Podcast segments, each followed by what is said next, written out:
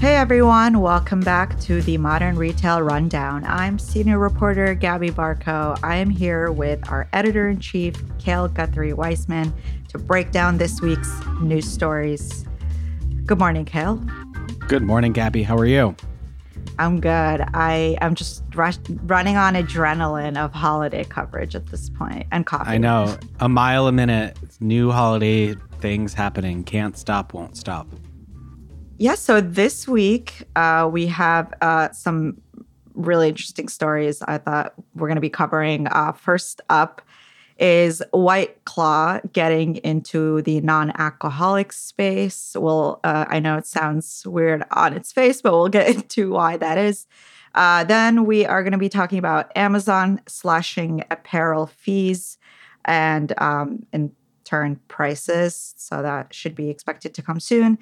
And lastly, uh, this is a topic we've covered on this show before, but it's constantly evolving, which is um, Uh, retail theft and the N R F walking back some of the claims uh, based on the data there. So yeah, first up, uh, White Claw getting uh, sober curious, question mark. um, yeah, so I think this is, uh, for those who haven't heard, uh, White Claw this week announced that it l- is launching a line of zero percent alcohol hard seltzer. And um it's not just seltzer. It's actually, it actually does mimic the White Claw taste. And some actually claim that it's got a little more complexity and flavor than the original. But it's, it's interesting in the sense that, you know, of course, we're having a huge N A uh, craze right now. So it seems natural for everybody to want to get in on it. Um, but yeah, what are your thoughts on this arriving just in time for Dry January? I mean, it's a very smart uh, time to launch it because Dry January is coming up. And also, it it seems like a lot of alcohol brands and especially beer brands are trying to figure out what what their mode for growth is. And N A is very, very hot right now. And it's very funny. And I don't know if ironic is the right word, but coming from White Claw, because White Claw represented the last wave of spirits growth where it was hard seltzer and every company tried to make a hard seltzer for a few years and then hard seltzer stopped being cool. And so now the new cool thing is to uh, to do non-alcoholic. But then it's also, you know, just personally kind of funny coming from White Claw when the entire point of White Claw is that it's a seltzer and it tastes quote unquote non-alcoholic. So is it is it a seltzer brand now? Like is is it the same as Polar? Like, you know what I mean? Like right. Yeah, because it's um of course, you know, their originals are a malt-based uh alcohol. So it's not hard liquor and it's pretty much low A B V already. So yeah, it is interesting that they're going full kind of like distilling all of the alcohol out uh to make it these I, I think of it, I guess it's probably more of an R T D than a seltzer at this point because they, they according to the ingredients, they, there is a lot of fruit and uh, natural flavors in there. So in that sense, yeah. Uh, but we should get into, uh, you know, hard seltzer. It, there was a bubble. I think you and I probably knew that was coming a couple years ago because at one point you would walk down an aisle of any store and it would just be like wall-to-wall seltzers. Um, and I think it's kind of going in the same way as beer among Americans. We're seeing decline in both those ends. And, and then actually premium spirits and wine continue to grow because of, I think, probably millennials and Gen Z. So it's an interesting, and then N A being kind of in the middle of that. So there's a lot of different trends going on. But in the case of, um, you know, we can get into some of the numbers of the hard seltzer makers because a lot of them are actually owned by the major uh, alcohol conglomerates. We saw, um, the, I think, the beginning of this year that the um, that a couple of companies reported hard seltzer being down by double digits. Uh, yeah, do you want to give us the uh, Evercore I S I and Boston Beer Company figures there? Sure. So Evercore, analysts at Evercore I S I uh, found that traditional hard seltzer sales dropped by ten point four percent over the, over the last four weeks. Um, and I believe that this was during this past summer. um, and sales of Boston Beer Company's Truly, which is its uh, its hard seltzer brand, were down nineteen point five, so pretty much twenty percent on its own. So pretty much this is a, a major hard seltzer company, and it's seeing a a pretty big decline in, you know, in popularity after, you know, nearly in, you know, every company has tried to go into it, you know, and we had a lot of other companies that went into it, you know, like uh, Topo Chico, et cetera. So it seems like there were a lot of companies putting a lot of emphasis into this, and then suddenly they were like, oh, now we're seeing sales drop. Yeah. And uh, some of those did get discontinued, I think we should say. So that's, um, yeah, that's on par. Um, and then on the other end, like I mentioned, uh, non-alcoholic beer, wine, and spirits have increased by thirty-two percent so far this year, um, according to N I Q's tracking. So yeah, that's that's a huge jump, especially coming off of, you know, I've reported on this category a lot. Uh, it's kind of polarizing because some people think, you know, the price point, all of that, why would you charge the same amount if there's no alcohol? Yeah.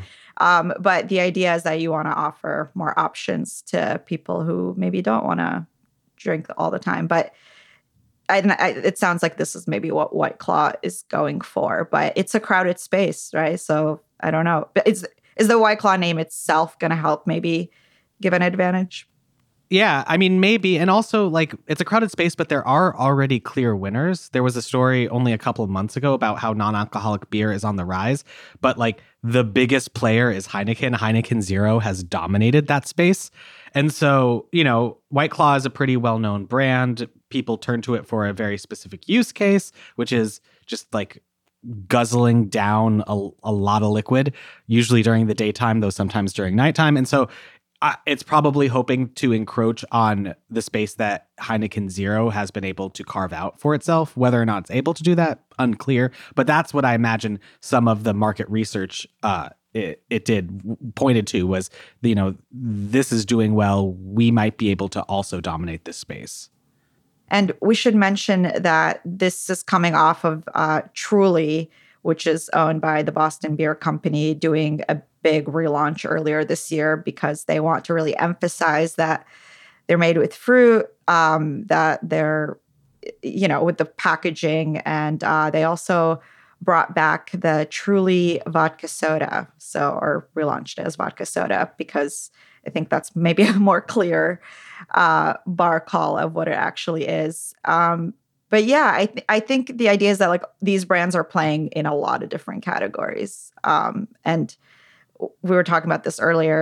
It's it's great because you're serving a lot of different customers, although it can be a little confusing on like which brands are selling what, like as far as, you know, brand image and customers.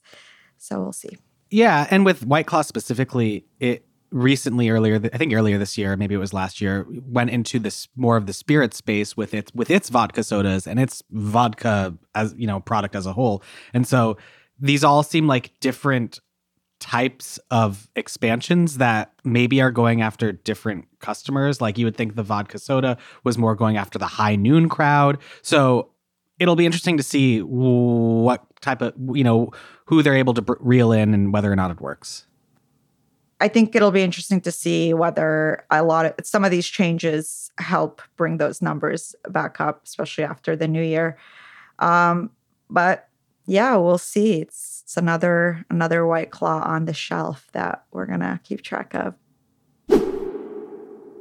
Okay, so next up, we're gonna be talking about Amazon and apparel. This is a big tie-in with uh, some something actually our colleague Julia covered this past week, which is this, you know, Shein and Temu kind of spooking a lot of retailers when yeah. it comes to fast fashion. And so, uh, yeah, Amazon released a new fee structure specifically for apparel brands.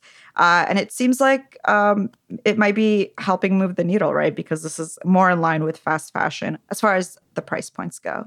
Yeah, so this is it's rare that Amazon ever lowers its fees. Usually every year it's a it's a drum up with a slightly bigger fee, and there were overall fee increases is my understanding, but for clothing that is priced less than twenty dollars, um, so here's the fee structure. Uh, products, you know, apparel products that are priced below fifteen dollars will see a, a five percent uh, fee. Uh, if you're between fifteen and twenty, uh, you'll see a ten percent fee. And this is all a drop because the fee before that was seventeen percent. So this is a very big change uh, in terms of what Amazon is charging these brands to be on the platform. And it's clear that it wants more brands to sell cheap clothes on on Amazon. And so that, if there's ever a clear indication that Amazon is feeling threatened by Shein, that's it. Yeah. Uh, and uh, spokesperson saying that we're reducing referral fees for apparel in order to drive and incentivize even greater selection for customers and competitive prices. We could read between the lines what that is. But yeah. Uh, yeah, I think this is something we're always talking about, which is Amazon's journey with apparel is so interesting to track because it always feels like there's a lot of different things going on. But I don't know. Maybe, maybe they. I mean, if anybody's going to compete with Shein, I think maybe Amazon could be the one. Yeah, and Amazon's been trying to figure out its apparel strategy for a while now, and clearly it sees that Shein is able to have a dent. And like, it should be said that Shein, while growing and probably you know on the road to I P O, uh, is still a, not a drop in the bucket, but only a small percentage. I believe we said this either last week or the week before. Like Shein's. Uh, According to one estimate, Shein will bring in thirty-two billion dollars or between thirty-two billion dollars and thirty-three billion dollars in revenue by the end of this year. Um, it's targeting a valuation of ninety billion dollars. But like in twenty twenty, Amazon's apparel and footwear sales were estimated to be forty, forty-one billion dollars. So it's it, it, clearly Shein makes a lot of money from this, but Amazon still makes a lot more money, you know? Especially, you know, coming off of there was some reshuffling going on. I mean, Shein becoming uh, the number one most downloaded shopping app was a pretty big deal a couple of years ago because Amazon held that spot for a long time. Mm-hmm. So I'm sure there's a lot of that into play too. But I guess as far as the uh, the structure of the fees, what do you think this means for Amazon's apparel categories? Because at the same time, you know, they're always trying to also court higher end, more luxury, or at least mid-market brands at the same time. And they also have their own private label that they've, you know, that's been criticized by some of the third-party sellers. So there's, yeah, there's a lot of different avenues. I mean, I think that Amazon is trying to have a more cohesive and rounded apparel strategy. Amazon had its style stores, which were this weird attempt a couple of years ago, and then it stopped doing that. They closed them, you know, a month or so ago. I think Amazon is trying everything and trying to dominate in everything, but also is keeping a watchful eye on where the areas of growth are. And so, you know, Amazon will still be trying to court luxury brands. You know, I've heard reports that that's going generally well. More brands feel comfortable selling on it. But also, Amazon has tried to really become a destination for essentials and, uh, you know, cheaper goods, you know, you know, cheap shoes, underwear, that type of thing. And it's been overall good at that. But I think probably what's going on here is that it's seeing these other, you know, platforms and apps like Shein really able to dominate and get a lot of users and get users excited to use it. And so I think Amazon is trying to to also do that. Uh, you know, pretty much it's trying to tell apparel, you know, cheaper apparel brands, you should sell sell with us uh, because, you know, we have a lot of people, but also we're we're clearly caring about growing our apparel business as well. And so I think all of these recent moves show that apparel is trying to implement a new type of strategy with clothing and one that sort of includes all types of price points into it, which is, you know, not surprising, but kind of interesting. Yeah. Um, and then we can circle back to so, what I alluded to, which is there's this uh, kind of, you know, simmering industry sentiment on these two big players uh, from other retail executives that uh, we've been keeping track of here on Modern Retail. It's interesting because I, I don't think I'd ever really seen like specific call outs before this, you know, Etsy C E O mentioned uh, Shein recently, Gap also. So it's it's pretty obvious that they're they see them as a threat, at least when it comes to specific, you know, these fast fashion model that you'd have to essentially build out from scratch. And like Gap is not that. Yeah. And I think that a lot of especially apparel retailers and brands are clearly very fearful, but also using them as a convenient reason for why any of their business is not doing well, and that's why they're calling it out. But what in thing, interesting about Etsy is that they said uh, Shein and Temu are, are leading to rising customer acquisition costs, which I think is true because both of them are spending boatloads on every social media platform. But there's also just, you know, another added element, which is, you know, Temu sells a lot, a lot of different things. It's not just apparel, but Shein has been trying to grow its marketplace beyond just apparel, even though many people think of it as a fast fashion platform. And that's a clear swipe at Amazon specifically. And so all of these, all of these companies are clearly getting anxious about A, how fast is Shein going to grow, and B, what will its next expansion be? And you're actually seeing that play out with executives saying these companies by name. I don't think Amazon has said Shein by name, but we'll see what happens in the next few quarters. You know, a lot of the stuff we alluded to last year, the ad spend, all of that, um, it's probably just... Uh, a lot to handle for some of the legacy brands, um, especially when it comes to S E O and surfacing. We were talking about that. You know, it's very rare you search anything these days without a Temu uh, product coming yeah. up on top. Okay, great. So next up, we are going to be talking about uh, retail theft. This is something we've been talking about uh, a lot because there's a lot of conflicting takes and data and, you know, political takes, I guess, also baked in there. But uh, this week, N R F essentially was called out on some um, overblown past data that they were uh, basing a lot of the retail theft uh, reports on. And it's kind of a big deal because those were spurring headlines literally daily. And yeah. people, you know, like a lot of the media, including us, were citing N R F. So For that to for that to be walked back, it's like this is going to take a lot, I think, to undo a lot of these sentiments. Yeah, and it's a this is a very in the weeds story, and we'll try to explain it as succinctly as possible. But pretty much the long and the short of it is that N R F has been ringing the bell about retail theft going up for years now, um, and you know, saying that that's one of the big problems hampering the industry, and overall, the data just doesn't support it. And the numbers that N R F was citing uh, were just were misattributed and not used correctly, and was also circuitously citing its own data, calling it an external data source, which was kind of funny. And pretty much all of this is to say that, like, th- overall, it seems like there there have been it's very difficult to track exactly what the problem of data theft is. And a lot of people have been complaining the problem of shrink, which, you know, is something that has been around in retail for decades now with theft. And that is not the, the correct way to attribute it, because shrink, as you've written about somewhat recently, is much more than just theft. So we'll go into that. But uh, it's a really, the fact that N R F responded and actually edited a report that it wrote um, from earlier this year is noteworthy and shows that maybe maybe they're going to walk back some of these these big claims um, they've made. For example, uh, in an N R F report, just to give context to the numbers, uh, they claim that shrink was ninety-four point five billion dollars in twenty twenty-one, which is uh, nearly half of which was attributed to O R C, uh, according to them. But that is not necessarily true, I guess. Yeah, so pretty out. much... Yeah, and so the, the the big thing that they were looking at was O R C, organized retail theft. How much is it?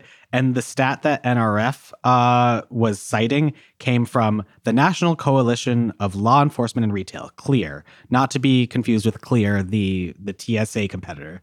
But the stat that N R F used from CLEAR was actually was from a congressional testimony that was citing an N R F estimate. And that estimate was talking about shrink, not theft. So pretty much the N R F was saying, hey, here's an outside group that has an estimate about retail theft. But actually that outside estimate was citing N R F, but also N R F's uh, stat about uh, shrink. And so it, it just it's very difficult to ex- explain exactly, but it just shows that the numbers are really fuzzy and also the definitions are really fuzzy. And they've been it's been very obfuscatory, To, to say the least, in terms of what is what the problem actually is and what's happening with what's just very, uh, I guess, th- ringing the bells about a, you know, about a growing problem and getting very, making people more agitated about it, mm-hmm. you know? Yeah. And because, like you said, uh, the theft gets sort of, uh, is used interchangeably with shrink, and it's actually only, you know, a small, or not a small, but it's a fraction of what shrink uh, or what retailers allocate to shrink annually. Uh, it becomes pretty clear. And I think a lot of people were calling these numbers out for the past year or so, but now it's official. Um, this, this study from last month is also interesting, I think, uh, with shoplifting reports. Um, It shows that, uh, you know, shoplifting was up sixteen percent in the first half of twenty twenty-three compared to twenty nineteen. But this is where we get in the weeds. So if you exclude New York City's uh, specific stat, the number actually fell by seven percent. So this is where you're just like, pff, mind blown, um, if you're trying to create a headline around that.